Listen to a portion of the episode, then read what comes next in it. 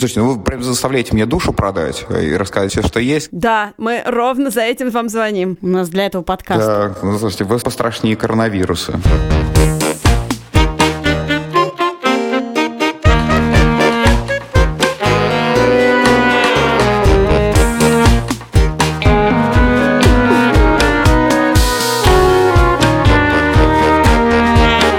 Всем привет! Это подкаст «Либо выйдет, либо нет». Меня зовут Лика Кремер. А я Катя Крангаус. Привет! Сегодня 20 марта 2020 года. Это первый выпуск второго сезона, и неожиданно для нас наше название этого подкаста «Либо выйдет, либо нет» оказалось актуальным для стартапов и бизнесов не только в России, но и во всем мире. Сейчас самое начало непонятного карантина по всему миру, огромное количество офисов ушло на удаленную работу, люди перестали жить и действовать так, как они жили и действовали еще две недели назад. А значит, предпринимателям и нам в том числе с тобой надо перестраиваться, и нужно привыкать к новой жизни и вообще в новых обстоятельствах что-то делать. При том, что перестраиваться непонятно под какую реальность, не работают даже приборы. Но ты знаешь, что мы все еще не одни. И это, надо сказать, немножко нас успокаивает. У нас есть партнер. Это банк для предпринимателей «Точка». И «Точка» с 1 апреля и на ближайший квартал перестает брать комиссию за платежи между юридическими лицами и ИП. И комиссию за перевод зарплат сотрудников. А главное, теперь открыть счет можно онлайн. Не надо никуда идти, можно прямо из дома открыть или перевести свой бизнес на банк «Точка». А если вдруг вы, почти как мы тоже, партнеры банка «Точка», и обслуживаетесь в банке больше пяти лет, то вы теперь вообще пожизненно будете там обслуживаться без абонентской платы. Честно говоря, я сначала не готова была так быстро реагировать на происходящее. Я думала, что ну вот когда уже поймем мы, что там сотни людей заболели, а пока продолжаем работать, пусть паникуют все, кто там наверху, мы сидим в подвале, нас мало, на нас это не распространяется. Я тебе честно скажу, ты до сих пор не соблюдаешь карантин и ведешь довольно развязный свободный образ жизни. Просто в какой-то момент в конце прошлой недели стало понятно, что, по крайней мере, мы должны объявить о том, что наш офис переходит на удаленку. Так Я правильно было. Помню момент, когда я окончательно поняла, что это надо сделать. Я проснулась, и первое сообщение, которое я получила, было от нашей коллеги Вероники, которая себя плохо почувствовала в метро. И вот тут как бы я поняла, что а теперь, опа, на мне ответственность. И я прямо тут же написала Slack, все, чуваки, переходим на удаленку. Тогда же, в пятницу, мы договорились собраться на последнее очное совещание и обсудить, как вообще мы будем работать дальше. С Вероникой все в порядке. Дисклеймер. Наша задача, я предлагаю сделать так, все работают Потише, из домов, кроме записей, которые желательно по одним подкастам и одним людям сбивать в один день. Важно придумать, а, график удаленных совещаний. Я предлагаю ввести в день по два совещания коротких. Ну, просто чтобы у нас был каждый день план дальше. Второе, что меня беспокоит. Я боюсь, что я через три дня, учитывая, что у детей карантин, сойду с ума. Ну, хорошо, все сойдут с ума. Что делать? Да, уже да, начнут вообще у нас ходить как бы на работу. У нас нет выбора. И в понедельник, 16 марта, жизнь нашей компании, как и многих компаний других, навсегда изменилась. Давайте я потихонечку случае начну. Давайте писать после такого созвона А, коротенькое Алина, саммари. Да, давайте писать резюме. С совещаниями, казалось бы, мы разобрались, хотя непонятно на самом деле на долгой дистанции, как будет работать такой удаленный режим. Пока кажется, что так даже лучше, потому что стало все прозрачнее, и мы какие-то вещи обсуждаем все вместе, то, что мы раньше обсуждали кулуарно. Но главное же в том, что у нас очень много проектов, которые находятся в разной стадии готовности, и остановить это совершенно невозможно. Как работать дистанционно с звукозаписью мы осваиваем прямо сейчас. Возможно, дистанционную запись надо тренировать на детях. Катя, дети Это- это, самое худшее, что можно. Да, поэтому я тебе говорю, что на них ее надо и тренировать. Дети это самое худшее, и это то, что мы запускаем, если сегодня, то мы коммитимся на это еженедельно. И поверь мне, Егора, через неделю никто не выпустит на запись. И будут правы. Поэтому нам надо понять, как записывать детей дистанционно с гостем. Я понятия не имею. Здесь речь идет о записи подкаста «Собака съел дневник». Они выходят с третьим сезоном как раз сегодня же, поэтому, пожалуйста, обязательно послушайте их.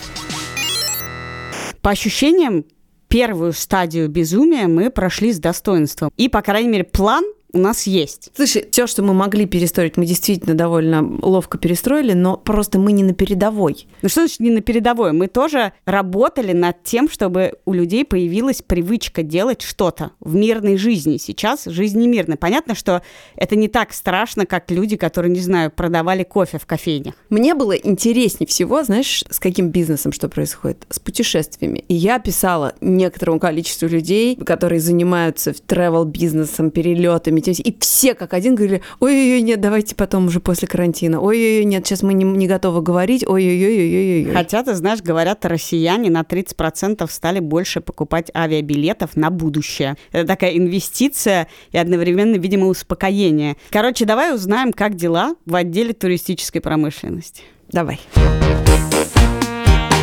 Я, Янис Денис, пиар-директор Aviasales. Мы ищем дешевые авиабилеты или те авиабилеты, которые вам нужны. И какие билеты и кому сейчас нужны, Янис? Что у вас вообще происходит? Расскажи, пожалуйста. Российские офисы, московские, питерские, ушли себе спокойненько на карантин и продолжают работать. И сейчас основная история, с которой мы столкнулись и которой отдаем огромное количество времени, это работа с пользователями, у которых куча всяких разных вопросов. Как сдать мой билет? Как мне долететь до моего дома, если все вокруг закрывается? Мы огромное количество времени сейчас, которое обычно тратили на запуск рекламных кампаний, на придумывание всяких разных штук э, сейчас тратим на то, чтобы просто объяснить пользователям, как дела.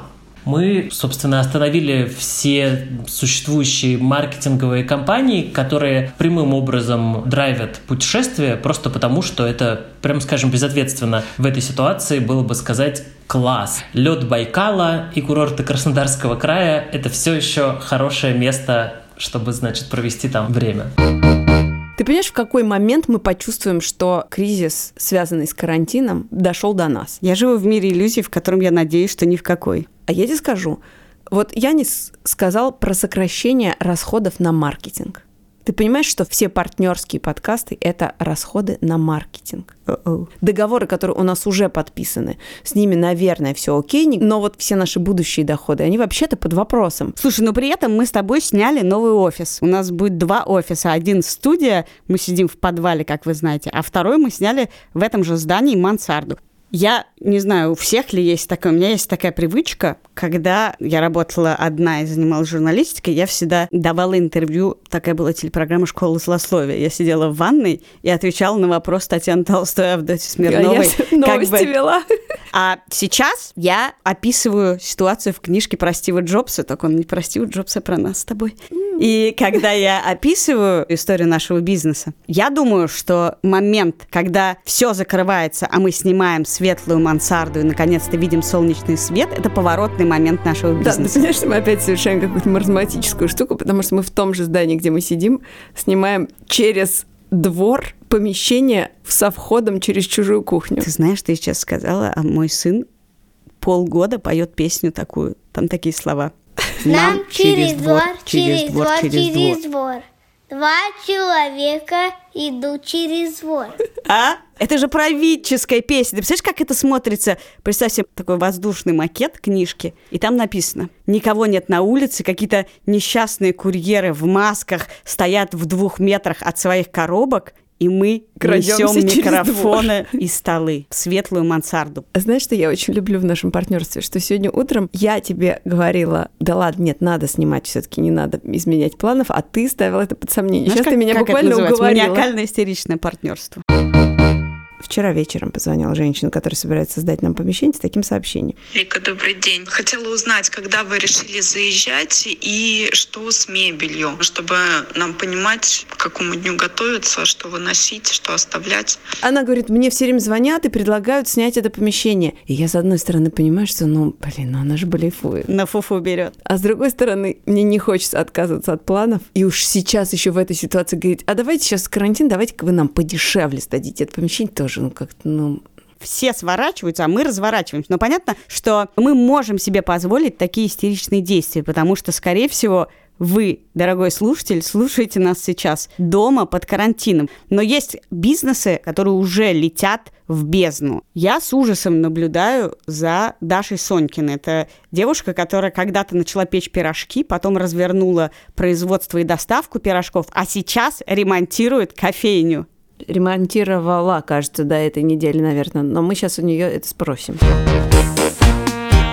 Меня зовут Даша Сонькина. Я основательница проекта «Дашины пирожки», который существует уже 7 лет. Или пока существует. У проекта есть как бы две стороны, оптовая и розничная. Оптовая – это мы делаем сэндвичи, салаты и выпечку для кофеин, у которых нет кухни. Как правило, это кофейни в бизнес-центрах. Вторая сторона розничная – это мы печем пирожки и доставляем их через сайт. Ситуация такая, что очень много офисов закрываются на карантин, Соответственно, в бизнес-центрах больше никто не работает. Ну, вернее, где-то работает, где-то не работает. Соответственно, у кофеин очень сильно падает оборот, ну, там, в понедельник это было минус 15%, потом во вторник минус 30%, а сейчас уже оборот упал на 50%. Мне даже больно слышать, я не знаю проценты от чего это, но... А хочешь, тебе будет больнее? Я такой хочу задать, Даша, Давай. вопрос. Сколько это в людях? Ну, у меня сейчас работает 25 человек, и из них, допустим, там 5 курьеров. Но пока что, постольку, поскольку мы платим каждому курьеру за точку, то они просто там ежедневно возят не 10, 15, 20 точек, а 3, 5, 7. Что касается сотрудников в цехе, ну, в принципе, нам сейчас вполне хватает половины сотрудников, и то они работают так довольно расслабленно. Но просто, чтобы не увольнять всех, мы решили, что они будут выходить посменно. То есть их доход тоже уменьшился вдвое сейчас? В общем, да. И я, честно говоря, не знаю, как в конце месяца им платить зарплату, ну, потому что денег нет. Это что означает, что если это продолжится, если все эти прогнозы по поводу более сильного карантина сбудутся, какой у тебя план? На самом деле плана нет, и это большая проблема. Но плана нет, потому что непонятно вообще, что будет дальше. То есть ты можешь все просчитать, а завтра все изменится. Поэтому мы просто пока работаем, как работается. Ну, то есть тут еще все зависит от того, как поведет себя государство, будут мне платить мои клиенты нынешние или нет, это тоже важно, да, там будут мне поставщики давать большую отсрочку или нет, разрешит мне арендодатель не платить пока аренду или нет. Есть много нюансов. Ну, то есть у меня есть три плана, которые я в процессе внедрения этих планов вот. И я пока еще не знаю, как они сработают или нет. Расскажи про них. Ну, первый план – это снизить стоимость доставки и уменьшить сумму минимального заказа, после которого мы там везем бесплатно. Чтобы поднять розницу. Чтобы поднять Она розницу. тебя сейчас не выросла. Она очень сильно просела, наоборот, потому что пирожки – это праздничная еда. То есть люди в основном заказывают в офисы и заказывают много. Ну, то есть у нас средний чек был типа 4,5 тысячи. Это прям достаточно много пирожков. И понятно, что человек домой столько заказать не может. И домой люди скорее заказывают что-то базовое, ну, то, что они приготовили бы сами. Не знаю, там, гречка с луком, там, суп, что-то в этом роде. Но при этом у меня есть ощущение, что люди сейчас еще просто экономят деньги, ну, то есть они такие, нет, мы можем обойтись без этого, значит, мы обойдемся без этого. Мы лучше там сварим макароны с тушенкой и вот поедим их дома.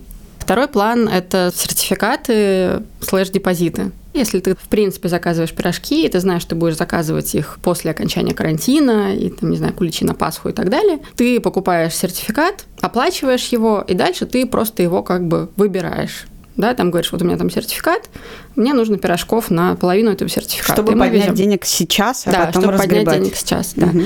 Ну, опять же, как это работает, я не знаю. В состоянии паники. Ну, я, Ну кстати, вот, да. куличи на Пасху, может, и заказала бы. Очевидно, Пасху мы будем встречать в карантине. Но сейчас никому в голову не придет не что-то такое придет. Сейчас делать. оплатить на будущее мне не придет тоже Вообще просто настроение кардинально другое. Да, настроение кардинально другое, это правда, и это очень сильно влияет. Третий план – это перевести наш оптовый ассортимент в розницу. У нас в опте, в принципе, есть там сэндвичи, салаты, есть супы горячие, и мы можем сделать еще какое-то предложение на ужин, то как раз вот я подумала сделать какую-то штуку, типа, не знаю, там, набор один дома. Вот, и ты получаешь себе завтрак, обед и ужин, и тебе не нужно готовить. Ну, в принципе, сейчас вроде как у людей есть время, чтобы готовить, с одной стороны. Но, с другой стороны, во-первых, есть люди, которые работают на удаленке, им не до этого. А с третьей стороны, есть люди, у которых дети. И вот совместить работу э, детей и еще и готовку, это довольно сложно. Угу. Ну, об этом наш подкаст и есть сегодня. да, сегодня еще. Да, вот, но как это получится, я пока не знаю. Скажи, а какое у тебя настроение? Хороший вопрос. На самом деле, ну вот, если прям честно говорить, меня очень сильно штормит, и мое настроение скачет там от эйфории к там жизнь тлен, мы все умрем, кошмар-кошмар. Потому что, ну, эйфория это, наверное, такое какое-то, не знаю, реакция организма. Приключения. Приключения, да. А обратный от этого, да, процесс – это просто непонимание того, что происходит, и, соответственно, непонимание того, как действовать. Допустим, я закроюсь. Что будет? Долги накапливаться не будут. Ну, то есть вот они есть, они замерли в какой-то точке, да, там я распустила сотрудников, ну, аренда хрен с ним, не знаю, не буду платить, меня не будут пускать на производство, но вот все, мы замерли. И открыли заново, допустим, там, когда карантин закончился. Сейчас мы продолжаем работать, но долги вот эти вот, они растут, ну, потому что мы не можем кому-то заплатить, нам кто-то не может заплатить. И ты, может быть, может быть, это, это просто все произошло предположение. за 4 дня. Все за 4 дня. Насколько вырос Глубже долг? росла яма. Слушай, я даже еще не считал. У Даши есть еще одна симпатичная новость. Даша находится в процессе ремонтирования и открывания своей собственной кофейни отдельной. А, да, да. Поздравляем Дашу. Самое время. А если добавить к этому еще маленькую деталь, что у тебя двое детей, один из них младенец? Ну, я могу добавить не одну маленькую деталь. У меня двое детей, один из них младенец. Мой бизнес реально, по меньшей мере, на 50% обеспечивал мою семью. Мы снимаем квартиру, и у меня есть кредиты, взятые под бизнес. Та-дам! А, У тебя есть вопросы? Я хочу выйти. Насчет кредитов я вам скажу. Я вчера сходила в Альфа-банк и в Сбербанк. И в Альфе я сказала, ребят, ну как бы мой бизнес обеспечивает мою платежеспособность. Бизнес сейчас очень плохо работает. Вы видите, что происходит. Можете ли вы что-то сделать? Они сказали, ну в принципе вы можете просто перенести дату выплаты кредита. Насколько? Ну, в рамках месяца. Ну, то есть, грубо говоря, я буду платить кредит не 13 числа, а 23. Поможет это мне? Нет, не поможет. Наверное, всем так или иначе сейчас как-то непросто и нестабильно и непонятно. Вообще очень грустно смотреть за Дашей, и мне кажется, что мы должны взять на себя такое социальное обязательство. Давай мы будем раз в неделю звонить Даше и проверять вообще, что у нее происходит. Давай это наш будет Дашин индекс, как был в Индекс какой-то момент. бургера. Индекс бургера, да, следили за тем, как повышается и вообще как растет или падает цена на бургера. У нас будет Дашин индекс, мы будем звонить и проверять, как у нее на этой неделе дела. Мне на самом деле хочется верить, что у Даши все будет хорошо, потому что спокойствие, с которым Даша говорит о ситуации, в которой я бы уже сидела под одеялом, э, не знаю, что бы делала и плакала. Ну, бы. вообще, то, то, как Даша говорит, довольно грустно звучит. Не то, чтобы я видела в это спокойствие, видимо, Дашина черта. Дай ей бог побольше пирожковых покупателей.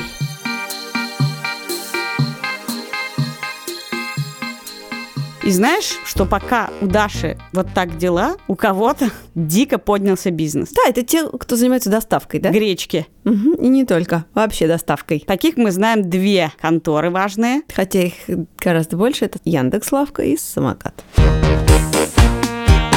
Меня зовут Вячеслав Бочаров. Я сооснователь сервиса «Самокат». Доставка продуктов за 15 минут. И как вы в этих новых обстоятельствах, Вячеслав, существуете? Говорят, у вас растет бизнес. У вас, это я имею в виду всех, кто занимается доставкой. Доставкой продуктов. У нас очень существенно выросли заказы, ну, порядка 30%, назовем это так. Но это раз, а второе, вырос, конечно, и количество товаров, которые заказывали люди. Срочно пришлось перепродумывать, как выполнять эти заказы. Точно нужно было где-то набрать этих курьеров, точно нужно было понять, как быстрее потарить эти склады, которые вымывались. Но мы против все это умеем, как бы. Это не сказать, что самое страшное. То есть страшное, как бы, это то, что будет дальше. Вот это совершенно непредсказуемо. Вот это больше всего пугает. Скажите, а загрузки приложений у вас выросли? Загрузки выросли где-то примерно на 30-40%. А это в людях сколько? Слушайте, ну вы прям заставляете мне душу продать и рассказать все, что есть. Да, мы ровно за этим вам звоним. У нас для этого подкаст. Да, ну, слушайте, вы пострашнее коронавируса. То есть я не хотел бы раскрывать эту цифру, но она выросла как бы тоже примерно на 30-40%. Ладно, спасибо вам большое. Спасибо, Вячеслав. Меня зовут Илья Красильщик. Я руковожу сервисом Яндекс.Лавка. Мы продаем продукты. За 15 минут доставляем их до людей. Как у вас дела? У нас очень весело. У нас заканчивается туалетная бумага и гречка. Скажи, насколько вы выросли? К сожалению, я не могу говорить точные цифры, насколько мы выросли, но мы выросли, конечно, очень сильно, особенно в выходные и там первые дни, когда все люди почувствовали, что надо срочно закупиться на случай блокады. Слушай, но вы же тоже не были готовы, наверное, к такому наплыву. К этому невозможно быть готовым. Когда вдруг у тебя неожиданно сметает всю гречку, которую вообще-то в нормальное время люди не то чтобы постоянно покупают, и туалетную бумагу, ну, то в этот момент все сходит с ума, и тебе нужно немедленно садиться и думать, что делать. Вот тебя уже раскупили какой-то набор продуктов. Дальше твоя задача найти, где эти продукты взять. Потому что, как вы понимаете, это происходит по цепочке. Если у тебя раскупили, то у всех раскупили. Есть еще такой фактор, с которым вообще, наверное, скорее всего, ничего нельзя сделать, а именно, не знаю, какой-нибудь пятерочки. Вот есть пятерочка, если пятерочка выкупит всю гречку в России, то больше ее никому не достанется, да, потому что ключевые поставщики, они самые важные. Но пока что, пока что, все нормально на самом деле. Да, мы живем второй или третий день без яиц, но, надеюсь, они сегодня у нас появятся там. А крупы, да, мы тоже с ними задерживаемся. Мы там за один день взяли и увеличили размер нашего запасного склада на 650 квадратных метров. Сейчас его заполняем. Ну, конечно, мы готовимся к разному. Другое дело, что невозможно все эти планы иметь готовенькими и вот прям сразу ввести. Там столько нюансов, которые будут понятны, когда это ведут, что ты можешь какие-то только такие подушечки подкладывать и что-то делать. Вообще, в принципе, мне не, нет ощущения, что эта катастрофа должна случиться. Потому что даже даже если начнется полный карантин, то продукты как производили, так и будут производить, машины их как развозили, так и будут развозить, и люди, в принципе, от того, что они сядут дома, они больше есть не станут. Ну, то есть, наверное, станут, но не то, чтобы радикально больше они станут есть. Я, честно говоря, не, не специалист по карантину. Ладно, мне кажется, мы все вскоре Спасибо. станем специалистами по карантину. Спасибо. Пока. Давай, Пока. Пока.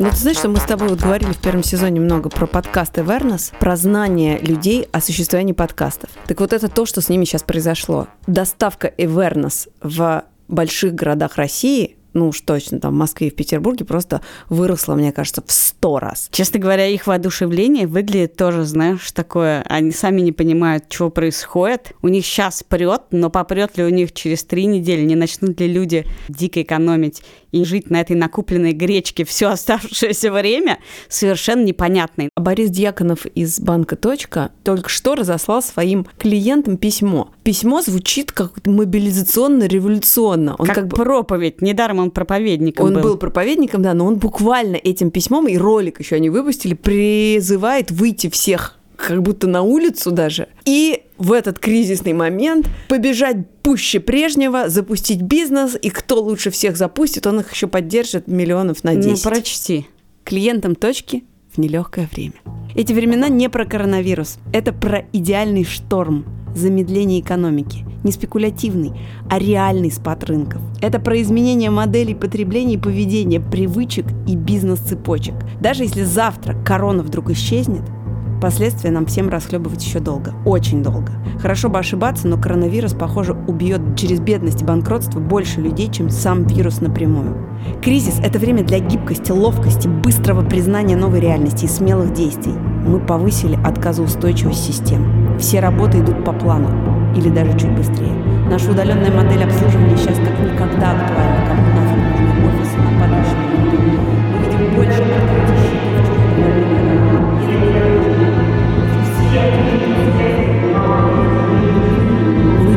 Потребности, а у предпринимателей есть уникальная возможность возглавить созидательный бунт. Меня зовут Борис Дьяконов, я один из основателей банка «Точка». Вы э, написали письмо, и там есть такие слова, как «созидательный бунт» и «месть у станка». Угу. Можете немножко расшифровать, что вы подразумевали? Наша мысль была в том, что есть разные способы недовольства. Можно в Фейсбуке писать, как все плохо, но можно в том числе то, что называется мстить у станка. И предприниматели, мы все в точке искренне верим, что это созидательная сила общества, что все, что мы едим, все, во что мы одеты, это так или иначе произведено трудом предпринимателей. И наш призыв очень простой. Не нравится – меняй. И вы предложили конкурс, в котором предприниматели 1 апреля могут поучаствовать и получить до 10 миллионов от вашего банка. Мы предприниматели, мы хотим поучаствовать в конкурсе. Что нам делать? Регистрируйтесь, участвуйте. Там есть ссылка, там описаны подробно все условия, все критерии. А можете нам, как предпринимателям, дать какой-то совет, что нам вообще во всей этой ситуации делать? Мы в целом мобилизовались, примерно как у вас написано. Мы работаем с утра до вечера. Мы у станка. Мобилизовались – это не только про прилив адреналина, это не только про сжать булочки. Бизнес либо создает потребность, но это, в общем, отдельное упражнение, оно мало кому удается, либо решает чью-то какую-то конкретную боль. Сейчас появились много новых потребностей, много новых болей, от очень очевидных, которые про всякие маски и антисептики, до, до более глубоких, все, что касается доставки тех вещей, которые раньше не доставлялись. Ну, там, например, в точке было дистанционное открытие счета, но мы его использовали для каких-то очень удаленных мест, для особых случаев и все такое. Но сейчас это новая потребность. Зачем рисковать сотрудниками, зачем рисковать здоровьем клиентов, если можно все полностью дистанционно делать? Есть потребность, мы на нее отвечаем. Я думаю, вы тоже нащупаете потребности, сможете на нее как-то ответить. Вы хотите сказать, что надо все перепридумать? В каких-то реалиях, да. То есть мы становимся не из студии подкастов, а психотерапия на дому у вас в ушах. Как это ни странно, во многом, ну, опять же, это мое мнение дурацкое, психотерапия часто нужна в спокойные времена, когда у людей есть возможность и желание покопаться в себе. Кризис сам обеспечивает достаточный адреналин. Когда за тобой лев бежит, тебе не до психотерапии. Тебе просто надо помочь показать, куда свернуть. Мне кажется, вы только что сказали, что у нас маниакальная стадия. Нет.